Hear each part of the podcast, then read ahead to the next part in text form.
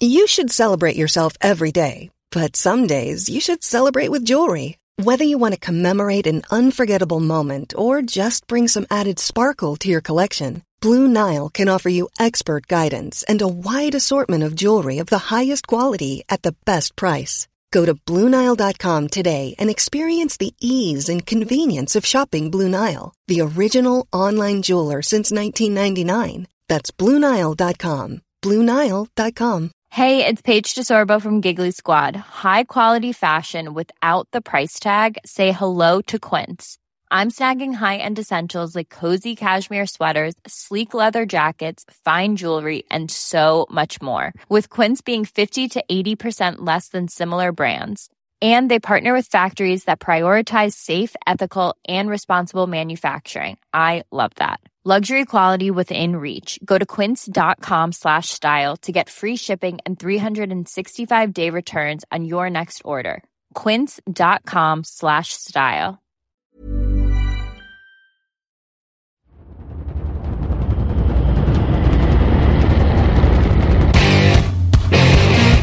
What time is it now? Time is it now? What time is it now? What time is it now? Got gun, Hulk left slot, Dixie left, T left, Mercedes, wide chip, Ricky, Fever left, 75, Katie, Omaha. We're good.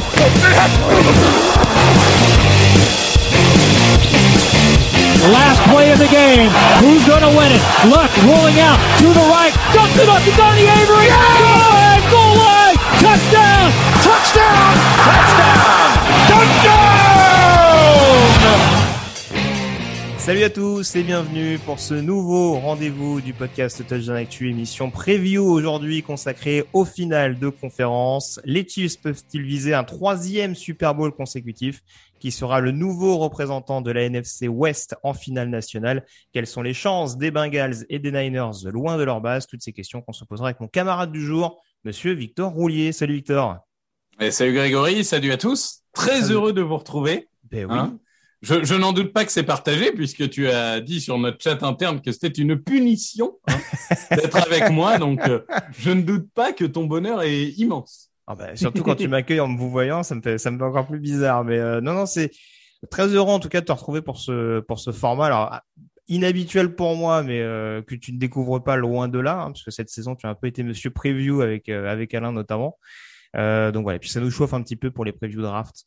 Donc euh, donc c'est pas plus mal qu'ils vont s'accélérer bien entendu au cours des semaines et des mois à venir. Programme largement consacré aux playoffs, je l'ai donc dit Victor, mais pas que. On fera un bilan d'étape euh, dans la chronique un petit peu autre. Il n'y aura pas forcément de débat, mais une grosse chronique news euh, concernant un bilan d'étape sur les équipes à la recherche d'un nouveau general manager ou d'un nouvel head coach. Et il y a eu du mouvement d'ailleurs chez les GM ces dernières heures, euh, tout en abordant bien entendu la bombe annoncée en début de semaine du côté de la Nouvelle-Orléans avec la page Sean Payton qui est sur le point de se tourner. Les présentations étant faites, on passe tout de suite au final de conférence avec notamment la finale de conférence américaine entre les Kansas City Chiefs et les Cincinnati Bengals. It's time, baby. Make it special tonight. Make tonight special. It's our night, and it's our division. It's our time to go win it. We're gonna start fast and finish strong. Yes, sir. We're gonna work on three. One, two, three, work.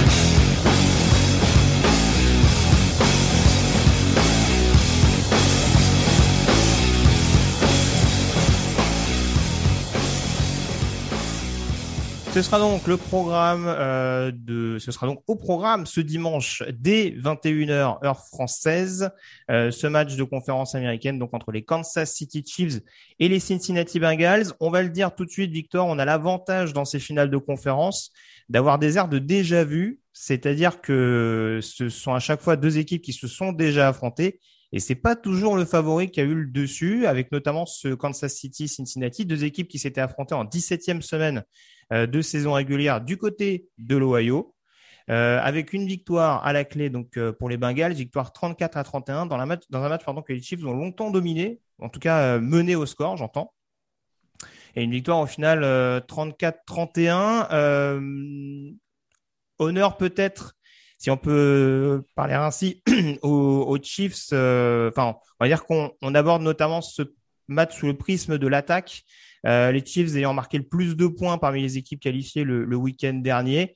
Euh, entre ce match-là et celui entre les Niners et les Rams, est-ce qu'on doit s'attendre à un match plus explosif du côté du Missouri ce week-end? Ah, Théoriquement, oui. Après, c'est vrai que le dernier Rams Niners avait été explosif, mais bon, on y reviendra. Mais euh, oui, je pense que on est sur un match où, sur le papier, après, on ne sait jamais, euh, les, Packers sont marqués 10 points, hein, mais sur le papier, en tout cas, c'est une attaque qui doit dominer la défense en face. Après, à quel niveau les attaques vont dominer la défense en face, c'est un peu toute la question. Parce que le favori, c'est Kansas City. On va pas se mentir. Il y a des armes qui sont connues, puisque c'est à peu près les mêmes depuis euh, trois ans. Donc, il y a Tyreek Hill, il y a Mahomes, il y a Kelsey. Attention quand même, Mahomes a réussi à diversifier ses cibles ces dernières semaines. Donc, il n'y a pas que ces joueurs-là. On a vu, par exemple, un Pringle en red zone qui était très bon. On a vu un McKinnon dans le backfield qui, notamment en réception, était euh, pour le coup euh, vraiment euh, décisif. donc, globalement, cette attaque, on la connaît. Sa faiblesse ou son facteur X, c'est la ligne. On l'a vu l'année dernière, hein, quand la ligne s'est écroulée, ils, ont perdu le titre. Ils ont la chance cette année d'avoir quand même beaucoup plus de stabilité. Oui, moins de blessures, dire, très clairement, notamment sur le poste de tackle. Exactement. Brown fait une bonne saison. Tony fait une bonne saison. Creed Humphrey est, euh, comme attendu, euh, le meilleur centre parmi les rookies. Et franchement, on est sur peut-être le meilleur centre rookie depuis vraiment des années. Moi, je trouve que c'est incroyable qu'on parle pas de lui dans la discussion de rookie d'année. Donc, voilà, globalement, on a une attaque qui doit dérouler parce qu'en face, ces Bengals, c'est pas ridicule en défense. Attention, hein. Euh, notamment le front seven qui peut poser des problèmes à cette ligne. On l'a vu, Hendrickson est un vrai facteur X. Euh, DJ Raider et même les linebackers commencent vraiment à atteindre leur potentiel. Donc ça, c'est plutôt rassurant je vais aller dans le vif du sujet. Moi, ce qui m'inquiète euh, comme match-up, euh, si on parle de l'attaque de Kansas City, c'est que pour défendre Tyreek Hill, euh, Pringle, Michael Hardman et compagnie, on a Shidobe Awuzie et il a Apple. Hmm. Et alors, ils font pas une mauvaise campagne tous les deux, mais c'est vrai qu'en l'occurrence, on, on a toujours cette incertitude. Je te rejoins là-dessus et c'est vrai que c'est un peu paradoxal parce que si on commence à aborder un petit peu le sujet, les Bengals ont cet avantage, si on prend le profil des quatre équipes qualifiées, ils ont cet avantage non négligeable euh, du plateau, c'est-à-dire qu'ils ont globalement la meilleure marge de turnover pendant ces playoffs. Ils sont à plus 4, euh, en l'occurrence, très très loin de, devant le deuxième. Alors je sais plus, mais euh, je crois même que le deuxième est à 0 globalement ou à plus 1. Mais il y a quand même une marge absolument notable. Et je, je te rejoins, c'est sûr que, et c'est ce que je soulignais un petit peu en début de semaine, c'est-à-dire que c'est pas forcément une équipe avec beaucoup de vedettes mais c'est une équipe qui arrive malgré tout à provoquer des pertes de balles, notamment ces trois interceptions de Ryan Tannehill. Euh, c'est un scénario qui peut être un peu plus difficile peut-être à mettre en place face à Kansas City, surtout qu'on n'est pas forcément sur du jeu très profond du côté des Chiefs. On va être vraiment plus sur de la menace intermédiaire et du yards après réception. Où il va falloir qu'au niveau de la poursuite, les défenseurs des Bengals soient vraiment au rendez-vous. Oui, c'est ça. C'est Kansas City, il faisait beaucoup de cadeaux en début de saison à tout le monde. Euh, c'est un peu moins le cas aujourd'hui. Et euh, clairement, moi, un Eli Apple, le problème, c'est que c'est typiquement euh, Dr. Jekyll et Mr. Hyde, Eli Apple. Hein. Hmm. Sur un match, parfois, tu te dis vraiment euh, super joueur, et, et, sur un autre match, il va se prendre 200 yards dans un carton. Donc oui, il y a des armes, il y a des stars malgré tout, Jesse Bates notamment. Bah, c'est d'autant plus important quand tu affrontes un Travis Kelsey, je te rejoins. Voilà, donc Jesse Bates et, et Von Bell. Mm-hmm. Bon, c'est rassurant parce qu'on se dit euh, Kelsey, normalement, il doit pas pouvoir faire beaucoup de terrain après avoir fait la réception quand tu deux joueurs comme ça qui couvrent l'arrière du terrain. Mais ça reste quand même un, match-up euh, qui va être difficile à, arrêter. quoi. C'est Kelsey, là, pour l'instant, il est en feu dans ses playoffs. Il a quelque chose peut-être à prouver après son Super Bowl euh, assez catastrophique de l'année dernière. Donc, euh, je, trouve que vraiment, on a une équipe euh, revancharde de Kansas City. L'objectif est clair, c'est on veut effacer l'humiliation euh, subie il y a un an. Et c'est, ça commence à, ressembler à, l'attaque inarrêtable qu'on a pu voir notamment il y a deux ans. Ouais, tout à fait. Pour continuer un petit peu sur cette donnée de comment Kansas City peut attaquer Cincinnati et à l'inverse comment Cincinnati doit s'adapter, c'est vrai que j'ai pas la sensation que ce soit exactement le même scénario que ce que la défense des Bengals a affronté contre Tennessee et Las Vegas, dans le sens où on sera beaucoup plus, étant parlé notamment avec McKinnon, il y a Edward Zeller qui est revenu également de blessure la semaine passée. Euh, on a cette faculté aussi à avoir des running backs beaucoup plus à même à sortir, à sortir du backfield. Et ça peut en tout cas être une donnée à prendre en compte du côté de Cincinnati. Ça rejoint un petit peu ce que je disais sur les receveurs en règle générale, notamment forcément un, Tyreek Hill qui a démontré par son touchdown en fin de, en fin de rencontre contre Buffalo que euh, il fallait pas grand chose pour réussir à faire la différence dans, les petits espaces. Très clairement, ils sont capables de sortir beaucoup de running euh, qui peuvent faire la différence en sortie de backfield et c'est là-dessus que Cincinnati vraiment devra être au rendez-vous, notamment avec une bonne escouade de linebacker et surtout avec des, des, des safety vraiment euh, assez assez habiles, assez vifs. Mais tu le disais, Jesse Bates c'est un des meilleurs défenseurs très clairement de, de, de, cette équipe, un des meilleurs à son poste très clairement selon moi. Euh, donc c'est sûr que ça va forcément être une donnée à, à, prendre en compte par rapport à ça. Et moi je rajouterais un dernier élément, un peu toujours dans le jeu au sol, mais Mahomes, c'est pas Tannehill. Si tu lui non. laisses des espaces, meilleur coureur il... de son équipe le week-end dernier, on le rappelle. Hein. Si tu laisses des espaces, il va les faire les 20 yards à pied. Et là, c'est là où les linebackers vont vraiment devoir être au niveau c'est qu'il va falloir l'espionner ou en tout cas, enfin, ça sera peut-être pas vraiment un spy comme tu peux avoir sur un Damar Jackson, mais en tout cas des joueurs vigilants pour éviter justement ce, moment où euh, Mahomes va faire des courses de 20, de 30 yards. Il en est capable. Il l'a montré, euh, ne serait-ce que la semaine dernière. Donc attention à cette donnée-là aussi. Tannehill était quand même très immobile, particulièrement, je trouve, euh, la semaine dernière. C'est pas ce qu'ils vont affronter cette semaine. Ouais, et puis si on insiste là-dessus et si on fait le parallèle un petit peu avec Tennessee, alors c'est moins marqué qu'en 2019, j'ai l'impression. Euh, on sait qu'en playoff, ou en tout cas, euh, même quand Kansas City était dans une bonne passe, euh, il y a deux saisons de ça, euh, il y avait des débuts de match qui étaient un petit peu, euh, qui étaient un peu, un peu manqués, on va dire clairement. Et où derrière, il fallait vraiment, vraiment cravacher. On a vu que Tennessee s'était mis un peu dans le trou dès le premier drive offensif avec cette interception rapide de Ryan Tannehill. Là aussi, même si euh, Mahomes, sur le papier, apporte plus de garanties, ne serait-ce qu'en termes de mobilité, comme tu disais tout à l'heure, que, que Tannehill, euh, et a montré une capacité d'improvisation vraiment euh, notable. Il faudra pas se louper parce qu'on voit que derrière Cincinnati, ils sont capables aussi de verrouiller quand il y a besoin de le faire. Ça, c'est sûr. Je pense pas que s'il y a, par exemple, au hasard, 24-0 au milieu du deuxième quart-temps, euh, il est 28-24 à la mi-temps. Hein. Mm. Coco Texans, évidemment, euh, ils, ils s'en rappelleront. Mais euh, c'est sûr qu'il y a une capacité. Et puis, euh, on va y venir après à l'attaque des, des, Bengals, mais il y a, y a, une capacité euh, à manger l'horloge qui est, qui est, je pense, euh, assez intéressante chez, chez les Bengals. Et donc, en effet, s'ils prennent une avance suffisante, ils, ils peuvent, ils peuvent vraiment contrôler le match. Hmm. Et, et, ça, ça va être, ça va être important. Une donnée importante également, hein, tant qu'on parle de Patrick Mahomes, forcément, il y a toujours ces chiffres qui donnent un petit peu le tournis. Euh, Mahomes en playoff euh, à domicile, alors c'est même pas forcément la peine de rajouter à domicile, parce qu'a priori Patrick Mahomes n'a pas joué beaucoup de matchs de playoff à l'extérieur. Mais en tout cas, en playoff à domicile, Mahomes, c'est 7 victoires, une défaite, 23 touchdowns, une interception. Ouais, il cette a... défaite, on s'en rappelle, c'est en prolongation en finale de conférence américaine contre les Pats en 2018, si je me trompe pas. C'est ça.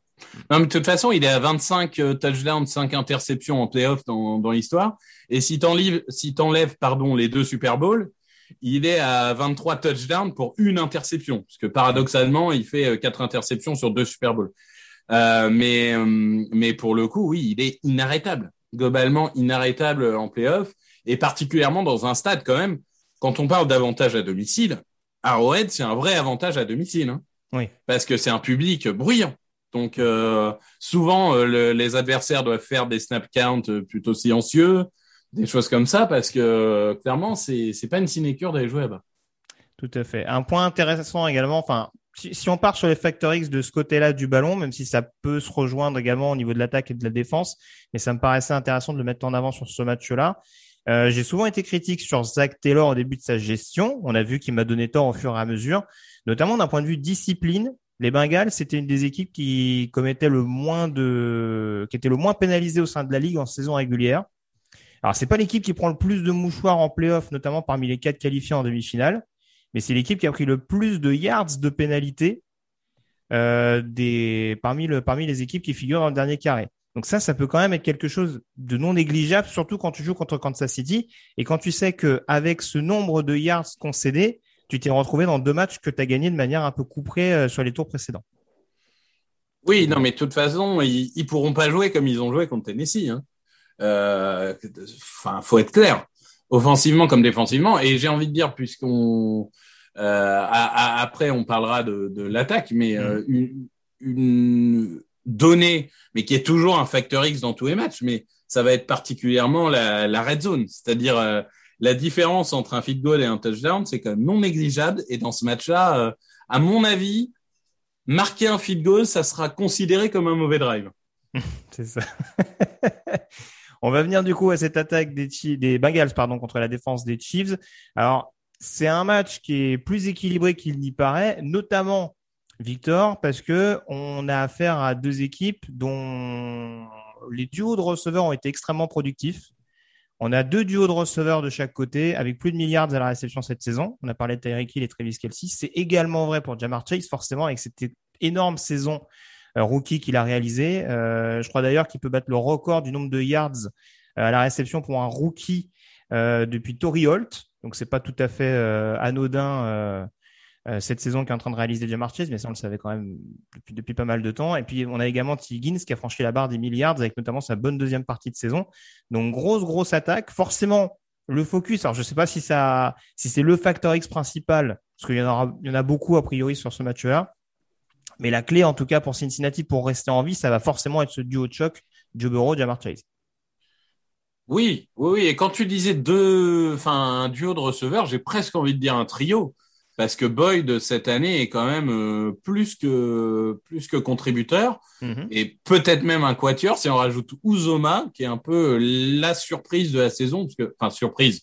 Qui a été clutch, en tout cas, sur certains matchs, ouais on, savait qu'il y avait du talent, mais alors euh, cette année, il y a, certains matchs qu'il a pris sur ses épaules, c'était assez impressionnant. Euh, je pense que globalement, on va pas réinventer la roue euh, contre cette défense de Kansas City qui historiquement donne beaucoup de yards. Il va falloir canarder dans les airs, ça c'est sûr.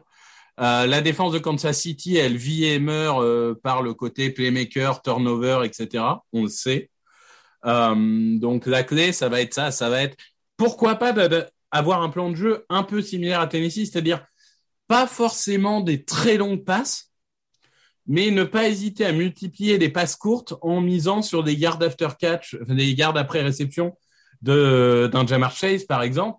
Parce que si euh, Jamar Chase il reçoit la balle et qu'il se retrouve face à euh, les Jarius Need et, euh, et Hill, par exemple, il, a la place de, de casser un ou deux plaquages et d'avancer. Hmm. Donc je pense qu'il va falloir varier les, plans de jeu, mais sur le papier, les receveurs sont supérieurs aux défensifs back. Alors, sachant que Tyran Mathieu est en protocole commotion, mais apparemment cette année, les commotions, ça dure deux jours quand tu es en playoff, euh, alors que ça dure dix jours en saison régulière, hein, évidemment. Et le Covid a disparu aussi. Euh, mais voilà, je pense que même si Tyran Mathieu est un est une légende. Je pense qu'il est plus au niveau euh, qu'on a pu connaître. Il reste correct, hein, mais il est plus au niveau qu'on a pu connaître. Et du coup, pour moi, les, receveurs des Bengals doivent faire la différence. On est, on est un peu sur un point de vue similaire à, celui des, des Chiefs. Bah alors, je, vais me permettre la, passerelle en l'occurrence, puisque forcément, on va parler de la ligne offensive des, Bengals, mais euh, ce qui est intéressant euh, cette saison, c'est que Joe Burrow est un des quarterbacks les plus productifs sur tout ce qui est lancé profond, notamment sur les passes de plus de 50 yards. Et on a vu, même parfois de manière un petit peu grossière le week-end dernier, euh, Josh Allen vraiment mettre au supplice ce backfield défensif des Chiefs, euh, que j'ai trouvé extrêmement naïf sur certaines séquences. Et on est toujours sur ce point de vue où on se dit, est-ce que Joe Burrow aura le temps de lancer avec la ligne qu'il a? Mais en gros, j'ai l'impression qu'on va presque être dans un scénario ça passe ou ça casse, c'est-à-dire que ça peut être, en caricaturant un peu, mais sur deux séquences de suite, on peut très bien avoir un sac décisif d'un côté et derrière un big play qui peut aboutir sur un touchdown. C'est presque sur ce genre de stratégie où Cincinnati peut faire la différence quand on voit en effet que le backfield défensif euh, euh, fait quand même un peu peine à voir sur certaines séquences de jeu du côté des Chiefs.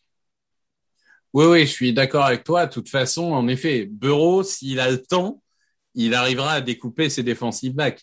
Le problème, c'est est-ce qu'il aura le temps? C'est, c'est, c'est comme tu dis, c'est la question. Moi, ce qui m'inquiète, notamment, on l'a vu, hein, ils ont pris neuf sacs.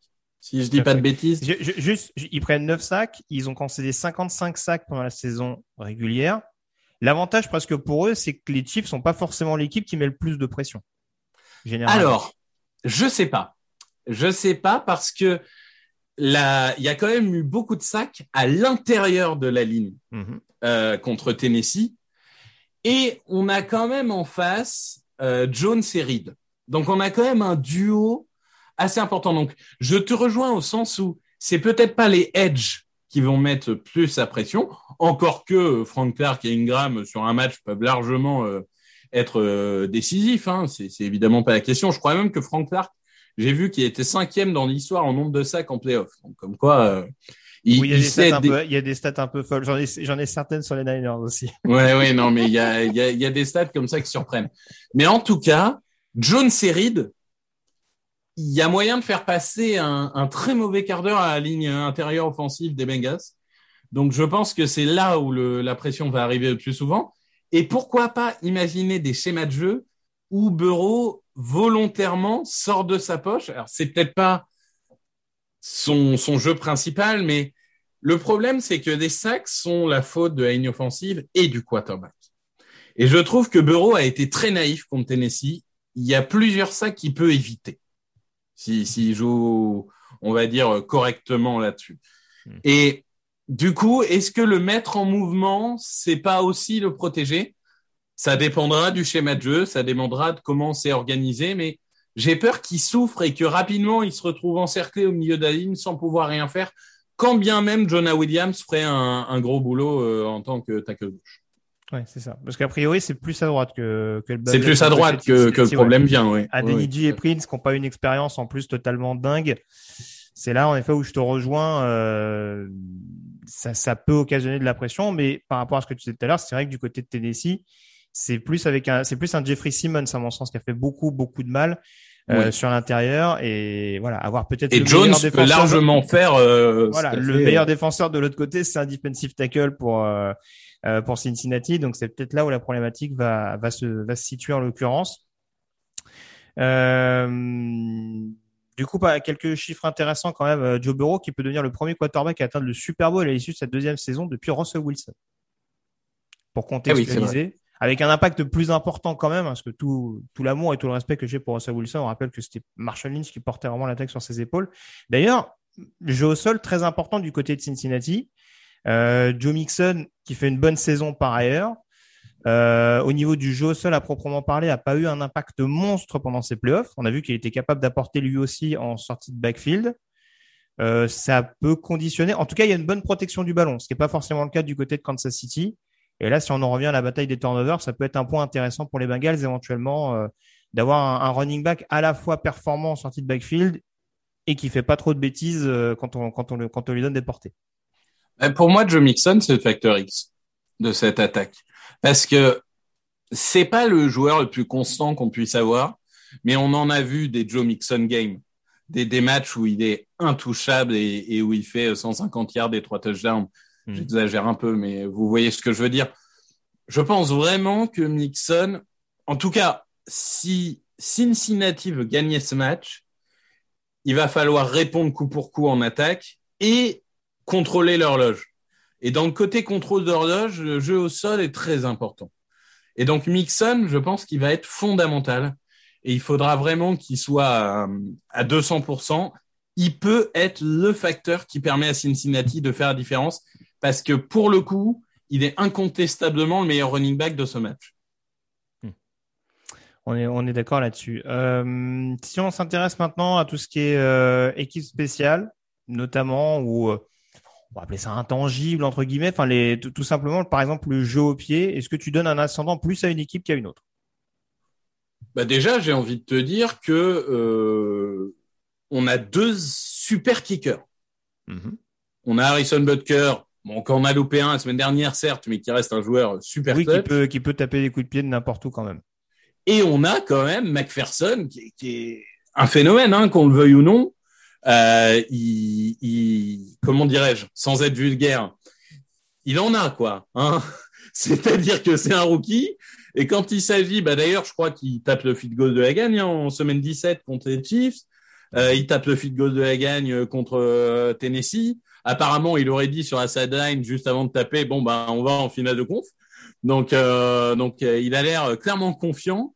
Et, et c'est un joueur qui est assez impressionnant de sang froid. Il me rappelle un peu des, des joueurs comme Vinatieri ou quoi, où tu as l'impression que bon, semaine 1, Super Bowl, je vois pas la différence. Quoi. Donc, c'est assez impressionnant. Donc avantage plutôt Cincinnati pour toi ou, pas spécialement? Ou ça se vaut hein, On n'est pas obligé de prendre forcément ouais, parti pour l'un ou pour l'autre des côtés. Je dirais que ça se vaut. Euh, je pense pas que les punters vont faire une grosse différence dans ce match. Euh, comme je l'ai dit déjà plusieurs fois, euh, j'imagine plutôt un match euh, où il y a des points. Donc, euh, donc voilà. Après, euh, je pense que le meilleur punter est du côté de, Cincinnati. Donc, allez, s'il faut se mouiller, je dirais Cincinnati. Mais, euh, mais, mais c'est deux gros kickers et normalement, les kickers ne devraient pas décider du sort du match. Bah écoute, on, verra ça. En tout cas, avant de donner le pronostic, juste quelques petits chiffres intéressants. Euh, Andy Reid, pour information, qui est le premier coach de l'histoire à atteindre quatre finales de conférences consécutives avec deux équipes différentes. T'es bien placé pour le savoir, parce que la première fois, c'était avec les Eagles, donc entre 2001 et, et 2004, avec un Super Bowl à la clé lors de la dernière saison. Euh, et donc, on y en a quatre, euh, quatre finales de suite avec les, Chiefs. Euh, il y a, a d'autres coachs hein, qui ont fait au moins quatre finales de conférence consécutives, mais en l'occurrence avec la même équipe. Euh, il y avait Bill Belichick, euh, Madden, euh, Marv Levy, John Maiden. John Maiden, ouais, j'ai jamais doute sur le prénom. Bill Belichick, John Maiden, Marv Levy, donc ancien head coach de Buffalo, et Tom Landry, ancien head coach de Dallas. Et puis les Chiefs également peuvent atteindre un troisième Super Bowl de suite, je l'ai dit tout à l'heure. C'est arrivé à trois autres équipes NFL dans l'histoire. Petite trivia, est-ce que tu sais lesquelles? Les Steelers des années 70 Non, ils sont pas dedans. C'est que des ah, équipes de conférence américaine, mais pas les Steelers. Ils font 2 et 2, du coup, euh, parce qu'ils en gagnent 4, mais ils doivent faire 2 et 2. Euh, bah, les Bills. Ils les en, Bills, ils en jouent 4 de suite. De Marv Levy, voilà. Euh, donc, euh, ça, ça c'est sûr. Tu m'as dit y a... les Broncos? Non, pas les Broncos. Non, ils, ils font 2 aussi. Euh, les Riders dans les années 70 éventuellement? Non plus. Tu vas chercher bien loin. Hein. Bah, je, alors, je, écoute, je, ah, je vais chercher trop loin. C'est ça que tu es en train de me dire. Tu es en train de chercher trop loin. Je suis en train de chercher trop loin. Tu m'as dit de conférence américaine. Oui. Euh, bah, les Patriots. Bah, les Patriots, tout à 16, fait. 16, 17, 18, ouais. ouais. Euh, donc ça fait deux, c'est ça? Ça fait deux. Et la troisième, si tu, veux, je te, si tu veux, je te la donne la troisième? Ah non, vas-y, donne-moi un indice. Moi, j'aime jouer. Ah, le problème, c'est que si je te donne un indice, tu vas trouver tout de suite. Mais non, c'est l'équipe, la troisième équipe, c'est une équipe dont tout le monde se rappelle. Et pour un fait bien particulier. Donc tout le monde se rappelle pour un fait bien particulier. Ah, c'est moche. Euh, comment je peux louper ça euh... L'indice, c'est le chiffre zéro. Parce qu'ils en gagnent zéro? Euh... Parle d'équipes qui ont fait trois Super Bowls de suite, monsieur. bah, les Bills, ils en font quatre d'affilée, ils en gagnent zéro, monsieur. Oui, oui, hein. bah, justement, on pense à euh, les, non, les, les Dolphins? Les Dolphins, tout à fait. Parce ouais. que, ah oui, parce qu'ils sont invaincus en 72. Voilà, Super Bowl et, 6 euh, perdu contre Dallas et ils gagnent le Super Bowl 7 euh, en terminant la saison invaincue et le Super Bowl 8 ils respectivement ouais, contre Minnesota ouais. et Washington. C'est vrai. Donc voilà, c'était pour le petit. Donc que des équipes d'AFC Est. Que des équipes d'AFC Est. C'est l'indice que je voulais te donner, mais du coup c'était un petit peu ouais. euh, parce que sans faire injure à nos grands camarades des Jets, ils aimeraient bien avoir joué trois Super Bowl. voilà, on aurait un petit peu galéré. Euh, donc voilà, on en revient peut-être au pronostic du coup de ce Kansas City Chiefs Cincinnati Bengals. On l'a dit, c'est peut-être pas forcément aussi à sens unique que ce qu'on pourrait s'imaginer sur le papier, en tout cas, même si les Chiefs ont l'expérience que n'ont pas encore les Bengals. Est-ce que ça suffit à modifier ton point de vue et ton pronostic? Vers qui vont tes faveurs? Eh ben, je vais jouer les Bengals, mais pour des raisons purement stratégiques. Voilà. Parce qu'en fait, je suis actuellement deuxième et j'ai quatre points de retard sur Raphaël. Donc, si je veux revenir, il, faut malheureusement que je joue euh, contre lui.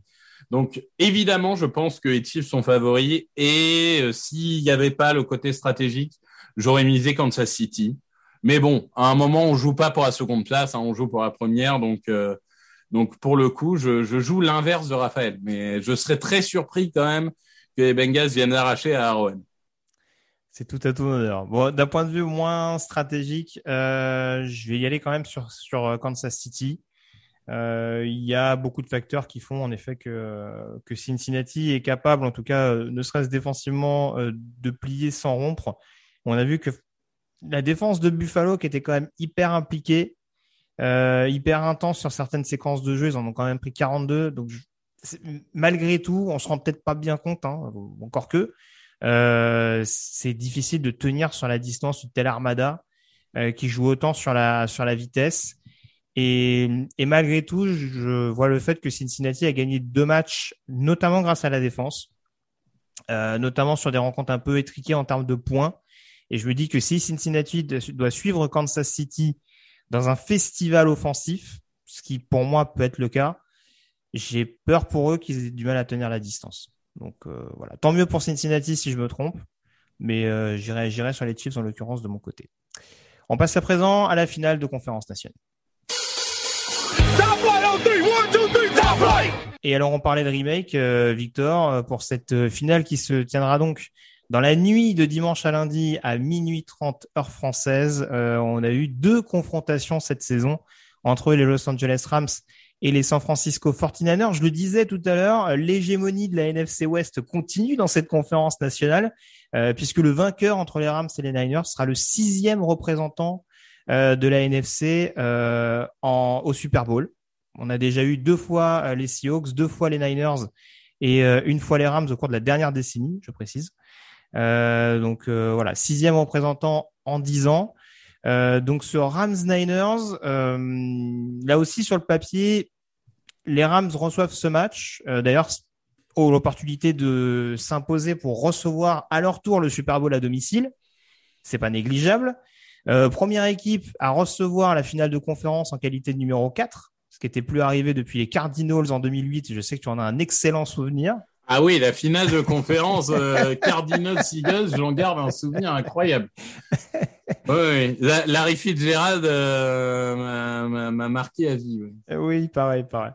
Euh, donc en tout cas, pour revenir à ce Rams Niners, donc les Rams mieux classés, qui ont l'avantage du terrain. Maintenant, est-ce que le favori est vraiment celui qu'on croit? Oui, l'avantage du terrain, où tu, tu L'avantage du terrain à Los Angeles. Des, euh, échos qu'on a, mais des échos qu'on a ces dernières heures, oui, il y, a une grosse opération du côté de Los Angeles pour faire en sorte que les fans des Niners aient le moins de tickets possible.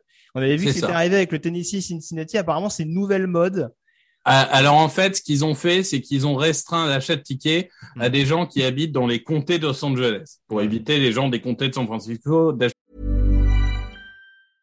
How would you like to look five years younger? In a clinical study, people that had volume added with Juvederm Voluma XC in the cheeks perceived themselves as looking five years younger at six months after treatment. Look younger, feel like you. Add volume for lift and contour in the cheeks with Juvederm Voluma XC. Reverse signs of aging by adding volume to smooth laugh lines with Juvederm Volure XC. For important safety information and to find a licensed specialist, visit Juvederm.com. That's J U V E D E R M.com. Not for people with severe allergic reactions, allergies to lidocaine, or the proteins used in Juvederm. Common side effects include injection site redness, swelling, pain, tenderness, firmness, lumps, bumps, bruising, discoloration, or itching. There's a risk of unintentional injection into a blood vessel, which can cause vision abnormalities, blindness, stroke, temporary scabs, or scarring. Talk to a licensed specialist to find out if it's right for you.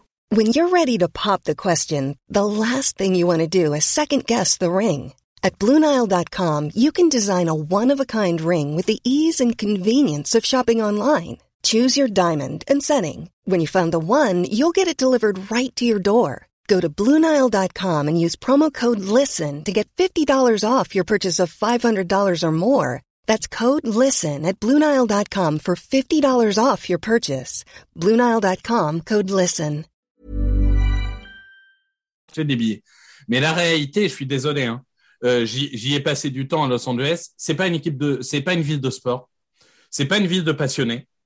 Il euh, y, a, à part peut-être les Dodgers, il n'y a pas vraiment de grosse fanbase. On l'a bien vu, les Lakers, quand ils ont commencé à perdre, en quatre mois, le stade était vide. Pourtant, c'est les Lakers, hein. On parle pas d'une équipe. Et là, pour avoir été au SoFi cette année, c'était Rams Jaguars. Et eh ben, je te jure que j'ai jamais vu autant de fans des Jaguars de ma vie. Euh, même à Londres. non, mais c'est franchement même à Londres, il n'y en avait pas autant. Non, mais c'est c'est vrai que Los Angeles c'est une ville très cosmopolite et mm. vous inquiétez pas que des fans des Niners, vu euh, la, la legacy Niners des années 80, 90, etc. Il y en a un paquet. Euh, surtout que les Rams étaient partis, hein, donc euh, du coup, il y, a, y a beaucoup de gens qui ont choisi les Niners. J'ai peur que le stade soit rouge et que l'avantage à domicile il soit pas si fort que ça. Et, et en effet, quand tu dis favori peut-être pas euh, celui qu'on pense, bah, le fait est que les six derniers matchs ont été remportés par les Niners et que Shanahan prend le dessus sur McVay à chaque fois. Le dernier match a peut-être été le plus intense puisque ça a été un comeback assez extraordinaire des Niners qui gagnent en prolongation pour se qualifier en playoff. Parce qu'on rappelle que s'ils battent pas les Rams, c'est New Orleans qui passe en playoff, si, si je me rappelle bien. Donc euh, oui, je... juste pour compléter ce que tu dis, juste pour compléter ce que tu dis, Shanahan contre McVeigh, c'est 6-0 pour Shanahan les trois dernières saisons. C'est, euh, je vais pas me tromper sur les chiffres, c'est 9-3 depuis que les deux, euh, les deux ont été respectivement nommés head coach de San Francisco et d'Arams. C'est ça, c'est ça, c'est ça. Après, euh, pour le coup, les Rams, euh, si, on commence par eux en attaque, c'est des Rams très nouveaux parce que l'arrivée de Stafford a complètement changé l'approche offensive de, de Los Angeles. Et, on va dire que euh, l'école Washington de l'époque a un peu disparu du côté de Los Angeles. Aujourd'hui, on a un Stafford avec un gros bras, et on a quand même Cooper Cup, Odell Beckham Jr., euh, Van Jefferson, euh, Tyler Higby. On a une équipe qui, sur le papier, doit faire passer une soirée catastrophique à Mosley et à Thomas. Mais alors j'avais dit pareil de Davante Adams et finalement ça s'est pas fait. Mais en tout cas euh, là là c'est peut-être un redit un peu du match d'avant mais normalement les receveurs des Rams doivent écraser les défensives backs adverses. Alors c'est ça, forcément on va commencer par le match-up entre l'attaque des Rams et la défense des Niners, parce que c'est respectivement, à mon sens, ces deux escouades-là qui se sont le plus distinguées pour les, pour les deux équipes respectives en, en playoff. On a, on a eu notamment une grosse défense euh, des Niners face à Green Bay à Dallas, mais déjà ce qui est intéressant, et ça rejoint un petit peu ce que tu évoquais avec les, les receveurs vedettes des Rams, c'est que c'est pas comme si San Francisco découvrait ce genre de scénario. Ils ont affronté Dallas qui avait déjà une escouade de cibles assez fournie et Green Bay, même si, euh, voilà, hormis euh, Davante Adams, il n'y a peut-être pas des cibles hyper glamour, il y avait toujours potentiellement la menace qu'Aaron Rodgers puisse, euh, entre guillemets, les découper. Ça s'est clairement pas vu sur les deux matchs. Et on voit que Demeco Ryan, c'est d'ailleurs ce qui lui vaut, le coordinateur défensif des Niners, qui lui vaut des entretiens d'embauche aujourd'hui. Il arrive globalement à mettre en place un, système avec notamment pas mal de blitz qui met en difficulté les attaques adverse. Et c'est là où ce match-up devient intéressant. C'est-à-dire qu'en effet, ça rééquilibre tout sur le papier. Le fait que déjà, les Niners, ces derniers temps, aient l'ascendant sur les Rams. Hein, c'est 31-10 en dixième semaine de saison régulière. Ce qu'on peut dire qu'en en 18e semaine, les Rams avaient peut-être un peu moins d'intérêt à gagner la rencontre, en tout cas moins d'intérêt que les Niners euh, lors de leur défaite 27-24. Il y avait eu une victoire 31-10 pour les Niners en dixième semaine. Euh, dans un match où les Niners avaient un bilan négatif, hein, ils étaient à 3-5 alors que les Rams étaient quand même euh, déjà assez bien embarqués dans, dans la course au playoff. Et d'ailleurs, les stats sont assez dingues parce que les Niners, c'est 3-5 avant ce match, c'est 7-2 après, après leur victoire en dixième semaine. Et, euh, et, les Rams, pour montrer un petit peu le côté bête noire, c'est 7 victoires sur les 8 dernières semaines. Ils ont commencé à partir du mois de décembre à tout gagner. Leur seule défaite, c'est cette défaite en prolongation contre San Francisco. Donc, est-ce que Demeco Ryans et cette défense des Niners ont le numéro, comme on dit aux États-Unis, euh, de, l'attaque des Rams, sachant qu'en plus en face, on a Matthew Stafford qui commet peu d'erreurs depuis le début des playoffs, mais qui s'est fait intercepter quatre fois, je crois, euh, lors de la double confrontation face, euh, à San Francisco.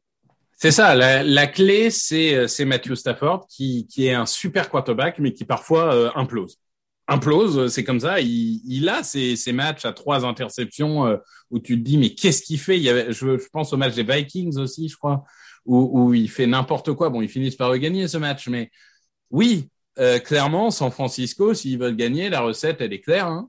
Il, il, faut que le front seven écrase la ligne offensive des Rams. Euh, la ligne offensive des Rams, j'avais dit qu'elle n'était pas euh, top 10 de la ligue dans le dernier podcast. Euh, c'est faux. En fait, on a on a revu avec certains certaines personnes de Twitter tous les analytics. Ils, ils, sont en effet bien meilleurs que je pensais. Après, sur certains matchs, je les ai trouvés très empruntés. Hmm. Et là, il va quand même falloir gérer Bossa, Armstead, et même en deuxième rideau, il y a un Fred Warner qui sait tout faire. Ouais. Donc, c'est quand même pas évident. Euh, ils ont l'avantage potentiellement, je te coupe, excuse-moi juste pour la parenthèse, ils auraient l'avantage de récupérer Andrew Whitworth qui leur faisait des fois tant pas bête. Normalement, euh, alors d'ailleurs, son remplaçant a été euh, plus qu'honorable, hein, mais, mais pour le coup, euh, oui, Whitworth est censé revenir. Il y a quand même Allen, il y a quand même Abenstein. Enfin, c'est c'est pas c'est pas une mauvaise ligne, mais contenir Bossa, euh, Armstead et compagnie, c'est quand même autre chose. Hmm. Donc en effet, à un moment, si Stafford n'a pas tendancé, ça marchera pas. Euh, c'est pas, il, pourra faire une ou deux séances à Cooper Cup, mais rapidement, Fred Warner, il va dire attends, attends, attends, les séances sur Cooper Cup, c'est fini parce que moi, je m'en occupe. Donc, il va lui falloir du temps et clairement, la ligne offensive des Rams doit jouer son meilleur match parce que ils sont favoris sur le papier, tout ce qu'on veut, mais sur le terrain, quand ça a compté, ils n'ont pas forcément eu euh, l'impact euh, voulu contre les 49ers. Et oui, cette ligne, elle doit faire mieux. Et elle en a les capacités, mais quand même, en face, est-ce qu'on n'a pas le meilleur front seven de la ligue? Ça joue peut-être avec Pittsburgh, mais franchement, et c'est, comme tu as dit, extrêmement bien coaché. Donc, euh, ça va être un vrai duel.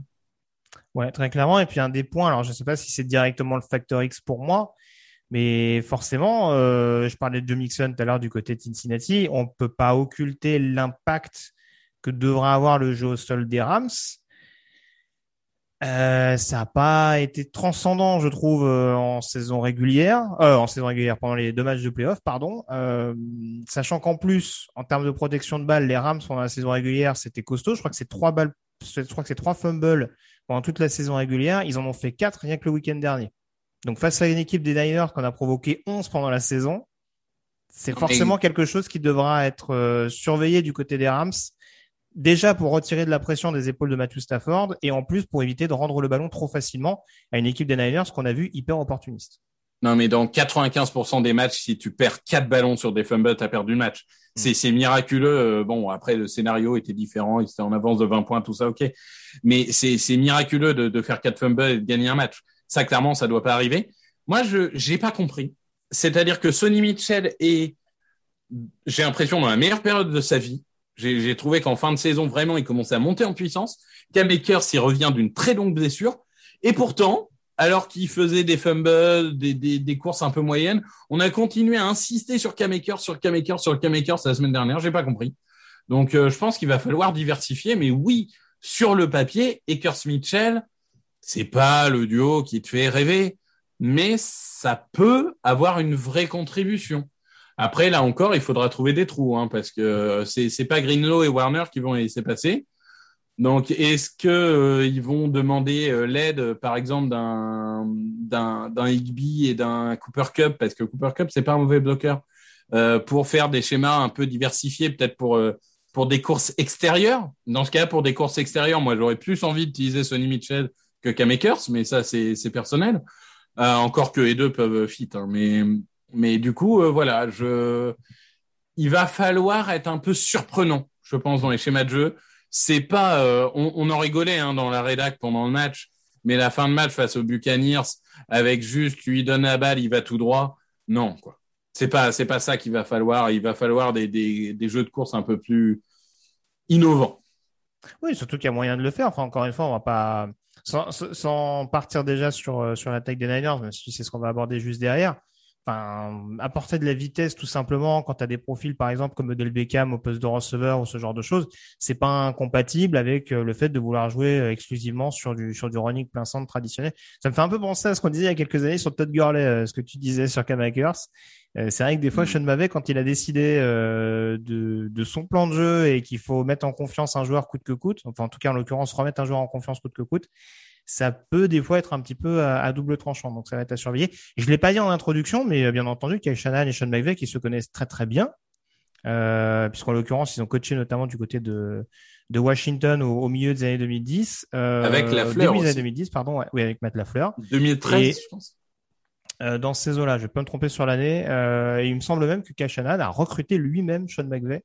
Donc voilà, il y a une grosse relation entre les deux et ça fait en effet partie de cette de, cette, ce grand cercle. Voilà, si on parle là-dessus, Zach Taylor est aussi l'assistant de, de Sean McVay à Los Angeles il n'y a pas si longtemps que ça.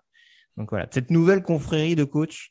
Ah bah il y a un arbre Shanahan. Hein. Ah bah pas là, Shanahan, euh, père, hein. Voilà, c'est ça. pas pas Shanahan fils. Ah bah en, Mais, tout cas, euh, en tout cas, au fur et à mesure, ça va de plus en plus être Shanahan fils, hein, parce que là. euh, Oui, non, mais d'accord, mais, mais on est d'accord à, à la base, Oui. à la base, qui organisait ça euh, à Washington, c'était le père. On est d'accord. Euh, on a fait le tour sur l'attaque de, des Rams. Est-ce que tu, on passe à l'attaque des, des 49ers en l'occurrence? Allons-y. euh, Alors c'est pas celle qui rassure le plus. En l'occurrence, je pense que des quatre attaques euh, qu'on va voir ce week-end, c'est celle qui interroge peut-être le plus euh, à l'heure actuelle. Maintenant, on joue toujours avec les forces connues du côté de San Francisco et c'est globalement efficace. Euh, je sais pas par quoi tu veux commencer exactement. Est-ce qu'on commence par le jeu au sol ou par Jimmy Garoppolo? Ah, Jimmy Garoppolo, on va le laisser pour le Factor X, On non va le laisser pour le Factor X si tu veux. euh, Mais en oui, attendant, le- vas-y, Le vas-y. jeu au sol, euh, je- tu, tu contextualiseras peut-être un peu, mais c'est vrai qu'on a toujours un peu, qu'on le veuille ou non, les schémas euh, des 49ers au sol marchent toujours. Mhm. Euh, schéma très simple, hein, avec des, des bloqueurs wide et, et un Yuchik, je sais jamais le prononcer, Yuchek, je sais plus comment on prononce le fullback, qui est indispensable dans ce dans ce schéma. Il y a toujours euh, la possibilité que San Francisco fasse 250 yards au sol. Hein. Ça, ça, je veux dire, euh, ça, dans n'importe quel match, c'est possible et ils ont gagné un nombre innombrable de matchs comme ça. Ils ont Comme ça qu'ils avaient gagné la finale de conférence il y a deux ans contre Green Bay notamment. Bien sûr, mais ils ont Kittle qui est un excellent bloqueur aussi. Euh, donc euh, et, et même euh, même les Ayuk et Samuel qui sont pas fainéants hein, pour le coup. C'est euh, aussi ça que je voulais citer dans le backfield offensif, c'est que on voit beaucoup euh, les running backs contribuer. C'est un peu ce que là où je voulais en venir, notamment avec Beckham tout à l'heure, euh, entre autres. hein. Euh, c'est cette faculté notamment qu'a Shanahan à pouvoir euh, utiliser n'importe quel joueur pour euh, pour apporter de la vitesse, voire écarter le jeu s'il y a besoin. Euh, en effet, Brandon Ayuk, on sait que c'était un des, un des un des éléments déterminants dans sa draft au premier tour. Il a eu un début de saison un peu compliqué et pourtant il a produit. Je crois qu'il a plus de 800 yards cette saison, ce qui est déjà, ce qui est déjà énorme vu le, vu le début de saison un petit peu compliqué euh, euh, qu'il a connu en interne. Et puis Dibo Samuel également qui a, qui a un facteur X à lui tout seul dans le sens où à chaque fois, et j'ai vu cette set passer, à chaque fois qu'il a au moins 35 yards à la course sur un match, le bilan des Niners est de 8-1. Donc euh, ça montre également l'intérêt, au-delà d'un Elijah Mitchell qui est très performant euh, cette saison, euh, de l'apport vraiment non négligeable que peuvent avoir les receveurs d'un point de vue réception, mais aussi d'un point de vue tout simplement portée de balle. Euh, Sans faire injure à Elijah Mitchell, hein, qui, est, qui est très bon. Et, et c'est Jean-Mi qui l'avait qui, qui l'avait très haut à la draft, euh, donc euh, bien joué à lui. Mais Samuel, c'est le meilleur receveur et le meilleur coureur de cette équipe. Hmm. C'est la définition même de l'arme offensive, du playmaker, de tout ce que tu veux. C'est aujourd'hui un phénomène. Si Cooper Cup n'existait pas, malgré ses blessures, il aurait peut-être fini euh, joueur offensif de l'année. Euh, je, là, on a vraiment les deux playmakers de, en tout cas de la conférence nationale, euh, l'un contre l'autre, parce que c'est vraiment euh, Cooper Cup et Dibo Samuel, ça peut faire exploser une défense en face. Hmm. Donc euh, clairement, il y a, il y a des armes. Et puis, j'ai envie de dire, par contre, là où c'était peut-être pas le cas il y a deux ans quand ils vont au Super Bowl, là où j'ai le plus de questions, hors le quarterback évidemment, mais c'est la ligne. Je la trouve pas aussi impériale qu'elle a pu l'être. Elle reste euh, top 10 encore. Hein, euh, on, on est- parlait on match-up train de- excitant, euh, Trent Williams contre contre Van Miller, ça peut être quelque chose de Ah bah ça c'est à l'intérieur où il va falloir forcément voir si le plan qui va être mis en place pour contenir Aaron Donald. C'est ça. J'ai pas trop de doutes pour Trent Williams, qui je pense est le meilleur tackle de la ligue et, et continue à être sous-estimé par beaucoup. Euh, j'ai plus de doutes sur le milieu, en effet. Enfin, j'ai beaucoup de respect pour euh, Alex Mack, hein, que tu connais bien, mais euh, il a à peu près 72 ans, euh, donc euh, il y a un moment quand il va falloir défendre Aaron Donald, ça risque d'être compliqué. Je pense que Donald, il a intérêt à se mettre entre Max et Brunskill, Mac et Brunskill, et essayer de, de faire la différence ici. Donc à voir comment ça se passe, mais, Ah, mais là encore, c'est Surtout, juste pour apporter une donnée un petit peu chiffrée à ça, c'est que c'est sûr que les Niners éblouissent peut-être un peu plus en défense que les Rams cette saison, mais les Rams en saison régulière, par exemple, c'est deux sacs de moins que les Niners. Hein. Donc il y a une grosse force de frappe, c'est quasiment sans sac à eux deux et les Rams sont juste derrière. Donc euh, il y a une capacité à mettre de la pression et c'est pour ça, en l'occurrence, que j'ai assisté un peu plus sur le Chiefs Bengals, euh, qui sera peut-être plus à même d'être explosif que l'autre. C'est-à-dire qu'on peut rapidement, en plus dans une confrontation intra-conférence et intra-division, se retrouver un peu sur une garde tranchée où les pass rush peuvent avoir le dessus. Et c'est pas dit que les Rams euh, aient pas voix au chapitre pour pour donner la réplique à la défense des Niners. Ben surtout que Von Miller, euh, tu, tu parlais des stats sur la saison, mais Von Miller, bon déjà il arrive euh, en cours de saison et en plus il est vraiment Von Miller que depuis la semaine 14-15. Mhm. Il, il, a fallu un peu de temps pour euh, pour se remettre physiquement, pour s'adapter au schéma et tout. Mais Von Miller, ça peut être une clé en pass rush, mais ça a jamais été un manchot en défense de course non plus. Hein. Mhm. Quand il faut aller chercher le, le running back ou, ou enfoncer, euh, il, il peut le faire. Donc oui, il y a San Francisco. J'ai envie de dire, San Francisco, c'est tout ou rien. Ils peuvent faire un match à 250 yards et 31 points, et ils peuvent très bien, euh, comme contre les Packers, s'être limité à 7-10 points et, rien réussir. C'est vraiment, j'ai envie de dire, si, on schématisait presque, San Francisco, c'est le facteur X euh, en tant qu'équipe. Quoi. Euh, enfin, l'attaque de San Francisco en tout cas, mais, mais c'est vrai que on ne sait pas sur quel pied danser. On n'a pas envie de de, enfin, on n'a pas envie de mettre de côté non plus la domination qu'a Shanahan sur McVeigh parce que c'est important. Mais quand même, quand on regarde sur le papier, on se dit, euh, est-ce que cette attaque des Niners peut suivre l'attaque des Rams? C'est pas sûr. Ouais, c'est ce qui va être surveillé, notamment par le biais du quarterback de San Francisco, euh, Jimmy Garoppolo. Alors c'est toujours la même chose, hein, euh, Jimmy Garoppolo qui a l'opportunité de devenir le deuxième quarterback de l'histoire de San Francisco à remporter la conférence nationale. Après un certain Joe Montana, ça c'est pas toujours arrivé, donc c'est bien de le signaler également. Et stat absolument dingue que j'ai vu passer.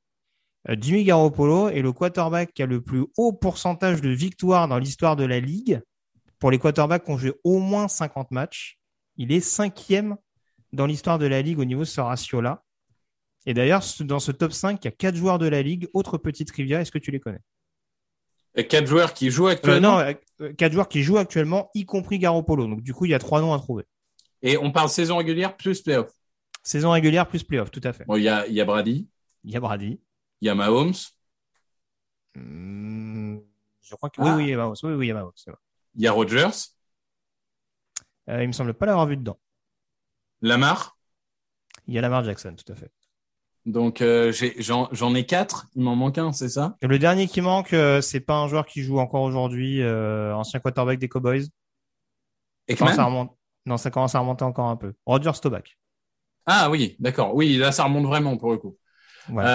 J'essaie juste de vérifier mon top 5. Attends, parce que je suis sûr pour Brady, je suis sûr pour Jackson, mais j'ai un doute entre Rodgers et Mahomes. Il me semble que c'est bien Mahomes. Mais donc j'ai ouais, ça. m'étonnerait pas, ça m'étonnerait pas pour le coup.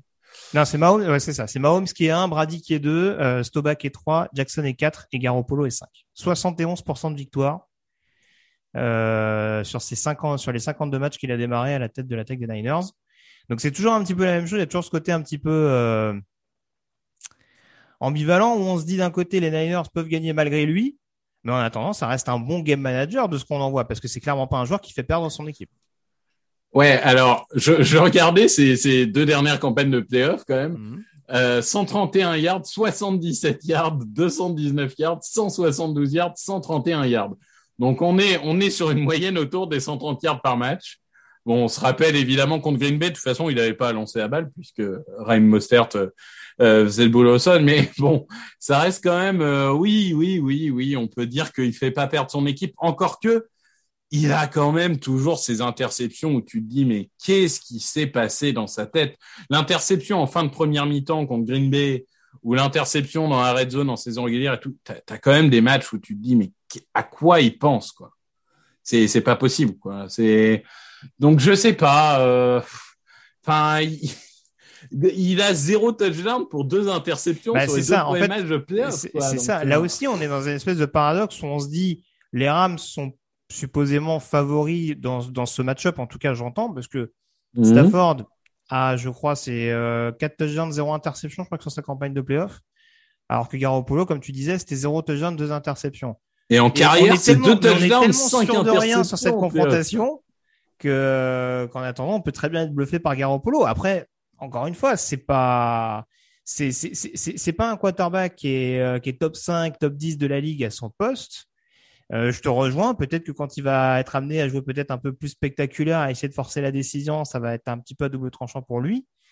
Mais euh, bon, c'est sûr que on voit que quand il fait des saisons complètes avec les Niners globalement, ça va souvent assez loin. Donc c'est vrai que c'est c'est un facteur X à part entière, Jimmy Garoppolo, qu'on le veuille ou non.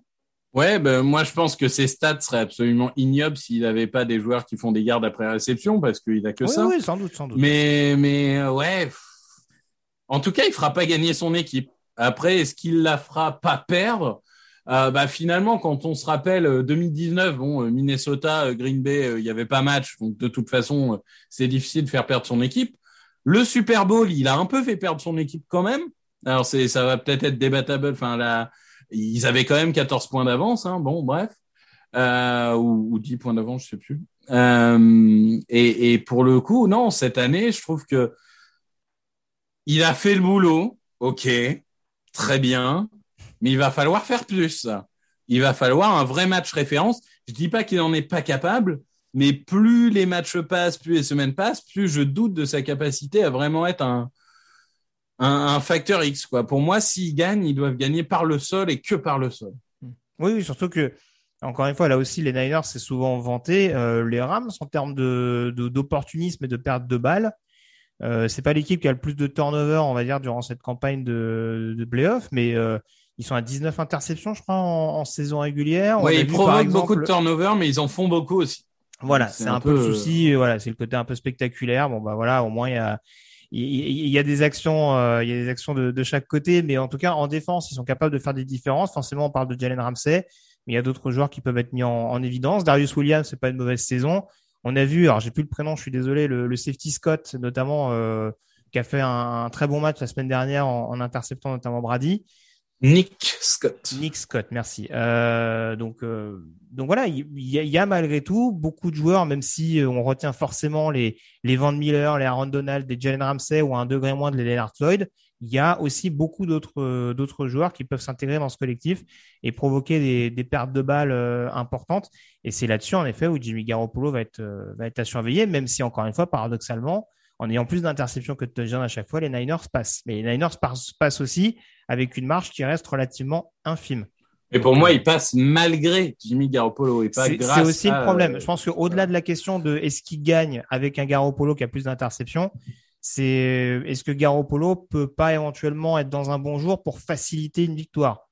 Voilà, et pour pas et pour pas provoquer justement une fin de match un petit peu euh, entre guillemets euh, entre guillemets en, en lancer de pièces quoi où ça peut tourner d'un côté ou de l'autre en fonction du scénario, du temps qui reste ou de ce genre de choses. Quoi. Donc, euh, c'est forcément un élément à prendre en considération. Je l'ai pas dit en début euh, d'émission, les Niners, euh, 17e finale de conférence. Donc, du coup, ça devient les recordman dans cette catégorie-là, puisqu'ils passent devant les Steelers. Les deux étaient à 16 désormais.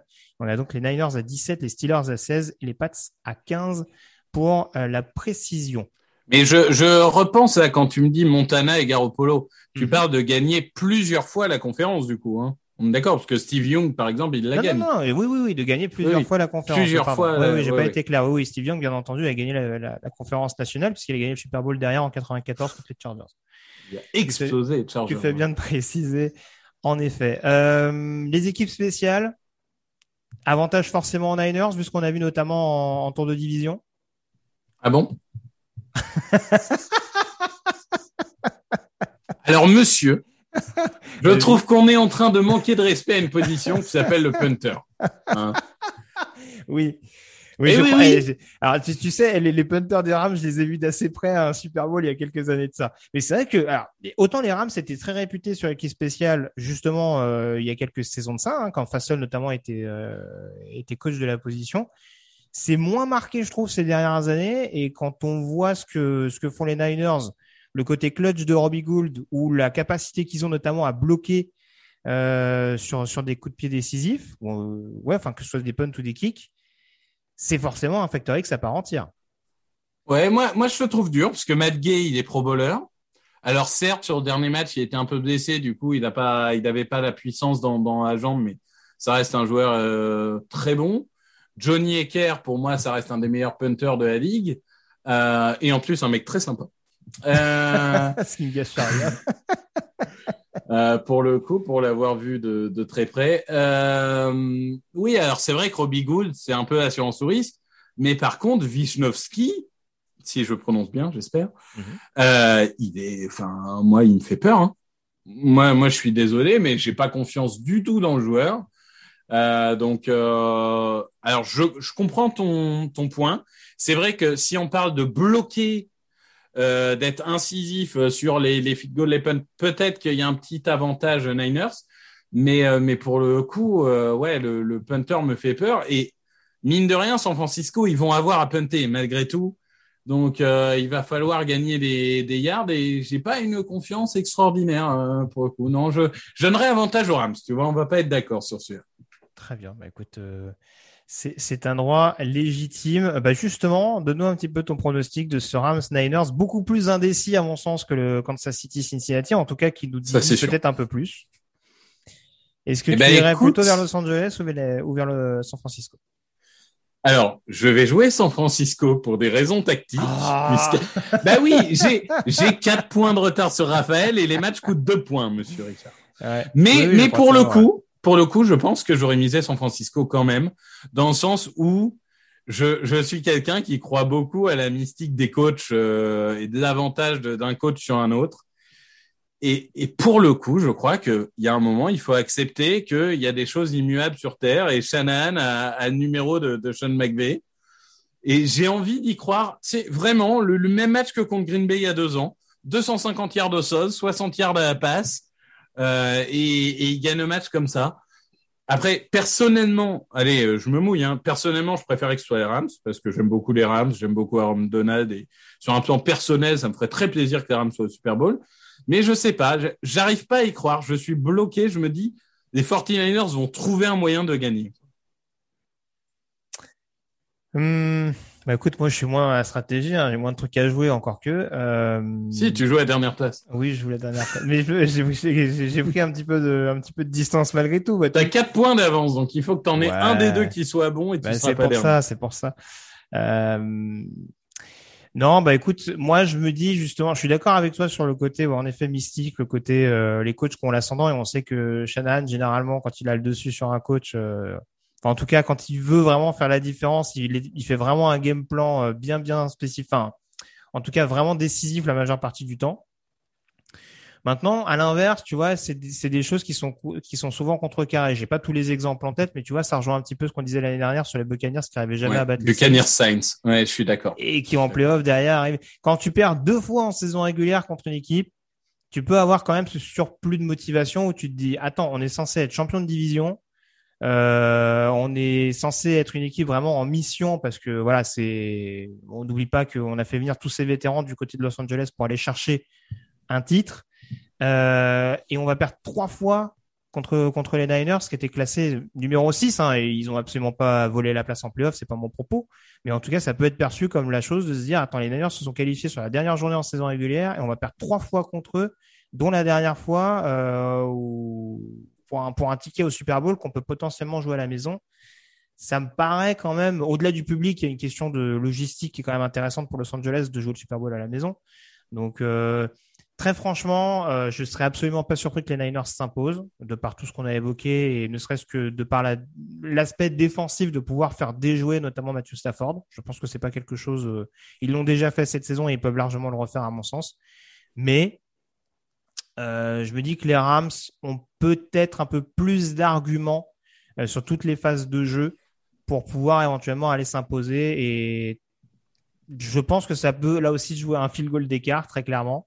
C'est aussi pour ça que c'est important de parler des équipes spéciales. Mais euh, j'irai vers les Rams de mon côté. Donc, voilà. Ça aurait pu nous donner un Super Bowl 100% Missouri, si on suit ma logique, et si les, si les Rams n'avaient pas déménagé. C'est bien, bien triste. Ah oui, non, mais d'accord, mais ça fait beaucoup de si quand même. Bah, au moins, ils Ça auraient un vrai avantage à domicile s'ils n'avaient pas déménagé. c'est ça. bon, on a fait le tour en tout cas sur ces finales de conférence. Euh, voilà en tout cas ce qu'on pouvait dire globalement sur cette euh, longue émission preview euh, du podcast Touchdown Actu. Merci en tout cas Victor d'avoir été en ma compagnie. Pour nous suivre sur les réseaux sociaux, je rappelle donc Victor Roulier sur Twitter, Yellow Radio ça pour moi-même, TD Actu également pour pour nous suivre sur les réseaux. je crois que Victor suit ça d'assez près d'ailleurs. toute l'actualité de la NFL, c'est sur touchdownactu.com. Passez en tout cas un très bon week-end de finale de conférence. et n'oubliez pas, la preview également euh, draft. On va parler Tiden également. Je crois que Victor et moi serons un peu concernés également. Merci Victor, bonne journée à tous et à très bientôt. Ciao. Merci Grégory, merci à tous.